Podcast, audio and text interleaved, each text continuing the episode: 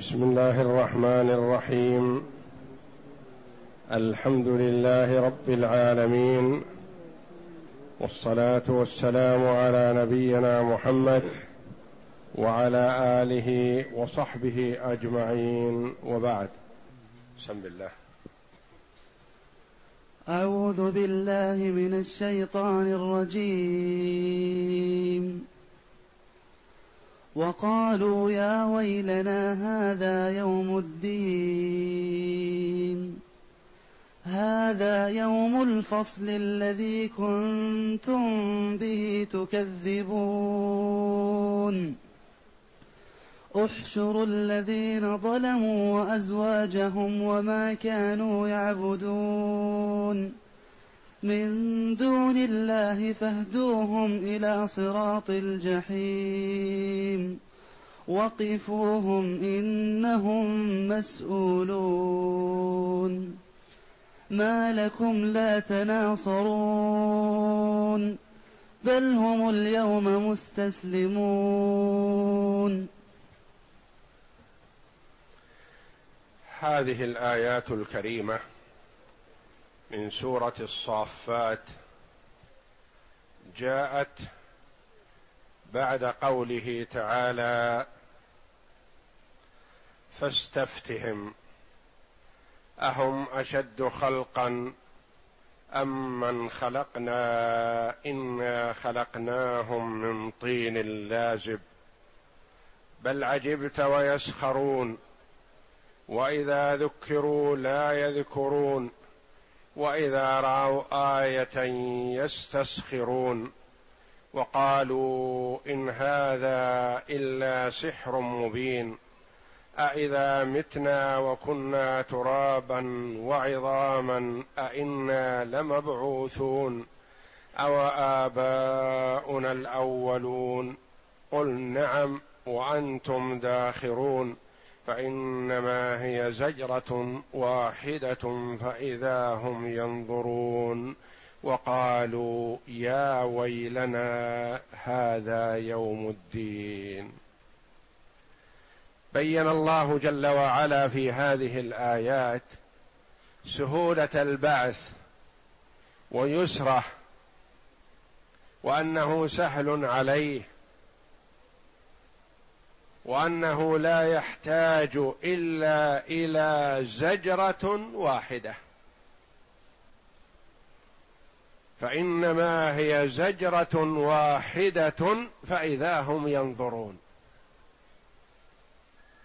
زجرة من الملك بأمر الله جل وعلا أي صيحة فإذا الخلق قيام ينظرون. عند ذلك قال الله جل وعلا وقالوا يا ويلنا هذا يوم الدين. قالوا أي الكفار المشركون لما بعثوا وعاينوا البعث حقيقة واقعة بعدما كانوا منكرين له جاحدين له مستبعدين له. قالوا يا ويلنا دعوا على أنفسهم بالويل حين لا ينفعهم ذلك. يا ويلنا هذه الكلمة كلمة يقولها وقت الهلاك الهالك حين هلاكه. فإذا شعر بالهلاك والندم على ما فرط منه قال يا ويلي يا ويلنا. دعوا على أنفسهم بالويل.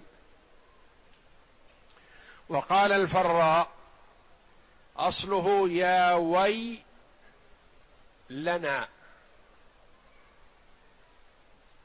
قال ووي بمعنى الحزن. يا يعني يا حزن لنا.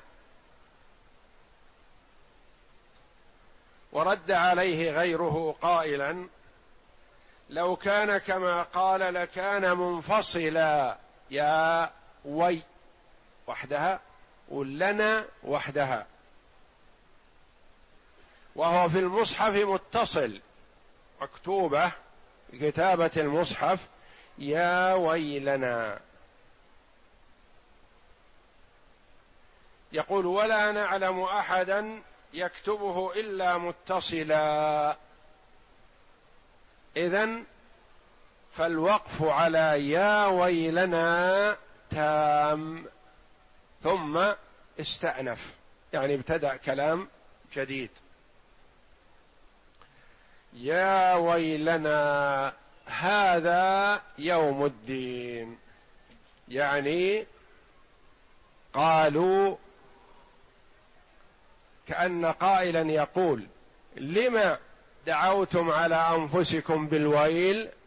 قالوا هذا يوم الدين الذي كنا ننكره كنا نجحده كنا لا نؤمن به. فلما عاينوه شعروا بالندامة والخزي. والمراد بالدين الجزاء. يعني هذا يوم الجزاء. يجازى المؤمن بعمله الصالح الجنة. ويجازى الكافر بعمله السيء النار. كما قال الله جل وعلا في سورة الفاتحة مالك يوم الدين أي يوم الجزاء والحساب. هو مالكه جل وعلا وليس لأحد تصرف فيه سوى الله. فكأنهم قالوا هذا اليوم الذي نجازى فيه على أعمالنا السيئة. فأجابتهم الملائكة عليهم السلام هذا يوم الفصل الذي كنتم به تكذبون.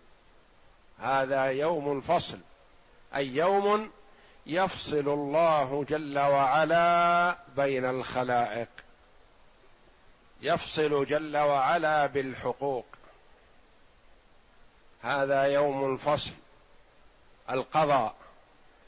والحساب بين الله جل وعلا وبين عباده بين العباد فيما بينهم. كما ورد في الحديث حتى إنه لا يقتص للشاة الجماء من ذات القرن يفصل فيه بين الخلائق. يعطى كل ذي حق حقه. هذا يوم الفصل الذي كنتم به تكذبون من كلام الملائكة. يخبر الله أن الملائكة تقول لهم ذلك. قال بعض المفسرين ويجوز أن يكون من كلام بعضهم لبعض. يعني قال قالوا يا ويلنا هذا يوم الدين. قال بعض المجرمين لبعض هذا يوم الفصل الذي كنتم به تكذبون لأنه يلوم بعضهم بعضا. فهو يفصل ويقضى بين أصحاب الحقوق. بالقضاء الحق احشروا الذين ظلموا وأزواجهم وما كانوا يعبدون من دون الله فاهدوهم إلى صراط الجحيم. أمر من الله جل وعلا للملائكة أو الملائكة تأمر الزبانية الموكلة بعذاب الظالمين. احشروا الذين ظلموا أي يحشر يجمع. المشركون الذين ظلموا أظلم الظلم ما هو هو الشرك بالله كما قال لقمان لابنه وهو يعظه يا بني لا تشرك بالله إن الشرك لظلم عظيم فأظلم الظلم هو الشرك لأن الظلم أن تأخذ حق مخلوق مثلا لمخلوق آخر. هذا ظلم. لكن إذا أخذت وصرفت حق الخالق لمخلوق فذلك أظلم وأشد. لأنك في الأول أخذت من مساو لمساوي كلاهما مخلوق. لكن إذا أخذت وسلبت وصرفت حق الخالق لمخلوق فذلك أشد أنواع الظلم. احشروا الذين ظلموا أشركوا بالله جل وعلا وأزواجهم. معطوف على الذين ظلموا. ما المراد بأزواجهم؟ قيل نظراؤهم. وقيل من يعمل مثل عملهم. يحشر عبدة الأوثان مع عبدة الأوثان. يحشر الزناة مع الزناة. وشراب الخمر مع شراب الخمر. والسراق مع السراق. رؤي هذا عن عمر بن الخطاب رضي الله عنه. احشروا الذين ظلموا وأزواجهم. وقيل المراد زوجاتهم في الدنيا إذا كانت متواطئة معهم في الظلم والضلال. احشروا الذين ظلموا وازواجهم نظراءهم أو أشباههم وقيل قادتهم ورؤساءهم وقيل إنهم يحشرون أصناف كل صنف على حدة كما قال الله جل وعلا وكنتم ازواجا ظلاثه يعني أصناف ثلاثة. ليس المراد تزوج وإنما صنف. احشروا الذين ظلموا أزواجهم وما كانوا يعبدون من دون الله. وما كانوا ما هنا موصولة. والذي كانوا يعبدونهم من دون الله. قيل هذا العموم مخصوص بالمشركين وبغير من استثنى الله جل وعلا لأن من الكفار من عبد الملائكة ومن الكفار من عبد المسيح. عيسى بن مريم على نبينا وعليه أفضل الصلاة والسلام. فهؤلاء مستثنون كما قال الله جل وعلا إن الذين سبقت لهم منا الحسنى أولئك عنها أي عن النار مبعدون. وما كانوا يعبدون من دون الله. قد تكون المعبودات من دون الله جماد شجر وحجر وتماثيل. فما الفائدة من إلقائها في النار وهي لا تحس بعذاب ولا غيره. جماد. نعم. فيه فائدة. زيادة تبكيت وتوبيخ وإظهار للخزي لمن عبدها من دون الله. يقال له انظر. إلى من كنت تعلق عليه امالا أنه ينفعك هو قرينك في النار. هو معك في خزي وتوبيخ لمن عبدها من دون الله. وإن كانت شياطين وإنس رغبت وأذنت في عبادتها من دون الله فهم يستحقون النار. وما كانوا يعبدون من دون الله فاهدوهم. دلوهم. وامسكوا بأيديهم إلى النار. يقال دل فلانا على كذا مثلا إذا كان خير. دله الطريق السوي مثلا. هذا حسن. لكن إذا قيل اهدوهم دلوهم على طريق جهنم. هذا توبيخ ولوم وتهكم بهم. فاهدوهم إلى صراط الجحيم إلى طريق جهنم إلى طريق النار. دلوهم طريق النار. أيقنوا حينئذ بالعذاب وأيقنوا أن مآلهم العذاب. ثم نادى المنادي وقفوهم وقفوهم.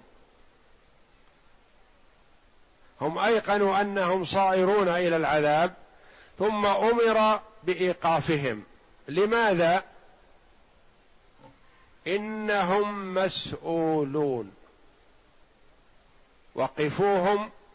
لو كان الإيقاف قبل الأمر بهم إلى العذاب لكان عندهم شيء من الرجاء لكان عندهم شيء من الأمل بأنهم لن يصيروا إلى النار. لكن الله جل وعلا أمر بدلهم وإيصالهم إلى النار ثم أمر بإيقافهم للسؤال. وقفوهم لما؟ قال إنهم مسؤولون. ليسألوا عن ما فعلوه. وليس المراد العقيدة والكفر لأن هذا شيء معلوم وهم ما أمر بهم إلى النار إلا لأجله. لكن مسؤولون عما كان دون الكفر. واستدل بهذا بعض العلماء على أن الكفار يحاسبون على الأعمال السيئة الصغيرة. لا يقال مثلا هم كفار ويستحقون العقوبة على الكفر فقط والكفر أعظم الذنوب وما دونه يدخل تبعا.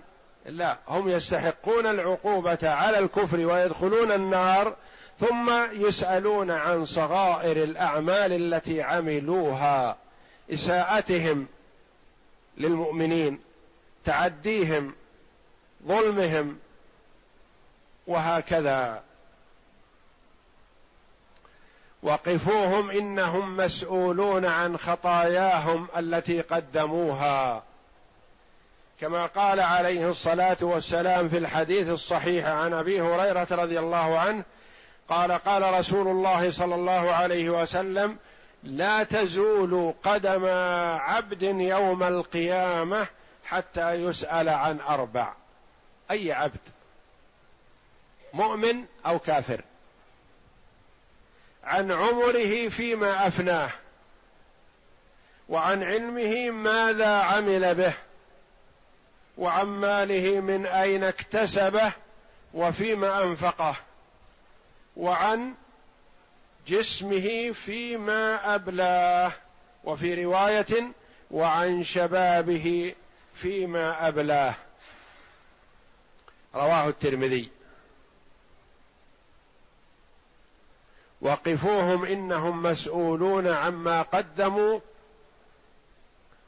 غير الكفر الذي استحقوا به النار لأن الكفار يتفاوتون في عذابهم في نار جهنم. فالكافر الذي آذى وأساء وتسلط على عباد الله ليس عذابه كالكافر الذي لم يؤذ أحدا وإنما جحد حق الله. فالأول أشد وافظع وقفوهم إنهم مسؤولون. ما لكم لا تناصرون. هذا وقت المناصرة. هذا وقت الحاجة إلى النصرة. هذا وقت طلب النفع. لما لا ينفع بعضكم بعضا. أنتم أيها الكفار زعمتم أنكم يدافع بعضكم عن بعض وينفع بعضكم بعضا. لما لم تفعلوا ذلك الآن وأنتم في أمس الحاجة إلى النفع كما قال الله جل وعلا عنهم أنهم قالوا في الدنيا عن يوم القيامة نحن جميع منتصر. وان أبا جهل قال نحن جميع منتصر يعني ننتصر على من يريد عذابنا. ويروى عنه أنه قال إن جهنم خزنتها كما يقول محمد تسعة عشر. أنا علي سبعة عشر وأنتم يا معشر الكفار أكفوني اثنين. وعلي الباقي قبحه الله ولعنه. وليس بشيء بالنسبة لقوة الملائكة وعظمتهم. وما أعطاهم الله جل وعلا من القوة فجبريل عليه السلام اقتلع قرى قوم لوط سبع قرى بطرف جناحه. وقال الله جل وعلا عنه ذي القوة المتين. فهو قوي والملائكة أقوياء. ما لكم لا تناصرون. ما المراد بهذا السؤال؟ هل يمكن أن يتناصروا أو ينصر بعضهم بعض؟ والملائكة تسوقهم إلى النار سوقا.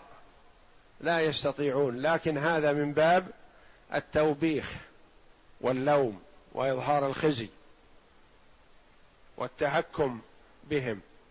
لينصر بعضكم بعض. هل تستطيعون؟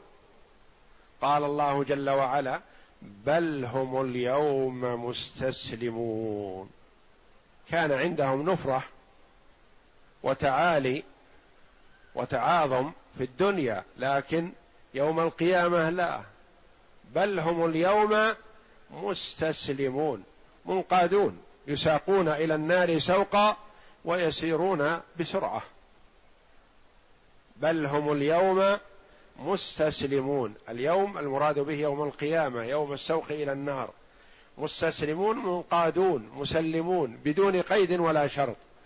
لا يستطيعون أن يمتنعوا ولا أن يتمانعوا ولا أن يتوقفوا. بل هم اليوم مستسلمون. ثم يأتي بعد هذه الآيات قوله جل وعلا وأقبل بعضهم على بعض يتساءلون حينئذ يتخاصمون فيما بينهم ويلوم بعضهم بعضا حين لا ينفعهم ولا يستفيدون من هذا اللوم. وهذه الآيات الكريمة يقص الله جل وعلا حال الكفار حينما يساقون إلى النار ويدفعون إليها وحينما يبعثون أحياء يوم القيامة ويشاهدون بأعينهم ما كانوا يجحدونه وينكرونه في الدنيا وفي تلك الحال يتمنون لو آمنوا بمحمد صلى الله عليه وسلم. ولكن هذا التمني لا يفيدهم شيئا. وقد أقام الله جل وعلا عليهم الحجة بإرسال الرسل وإنزال الكتب ووهبهم العقول التي يميزون بها بين الخير والشر. فمن وفقه الله أخذ بالطريق السوي ومن كان في حرمان وشقاوة ضل عن الصراط السوي مع أنه واضح جلي بحمد الله. والله أعلم. وصلى الله وسلم وبارك على عبده ورسول نبينا محمد وعلى آله وصحبه أجمعين.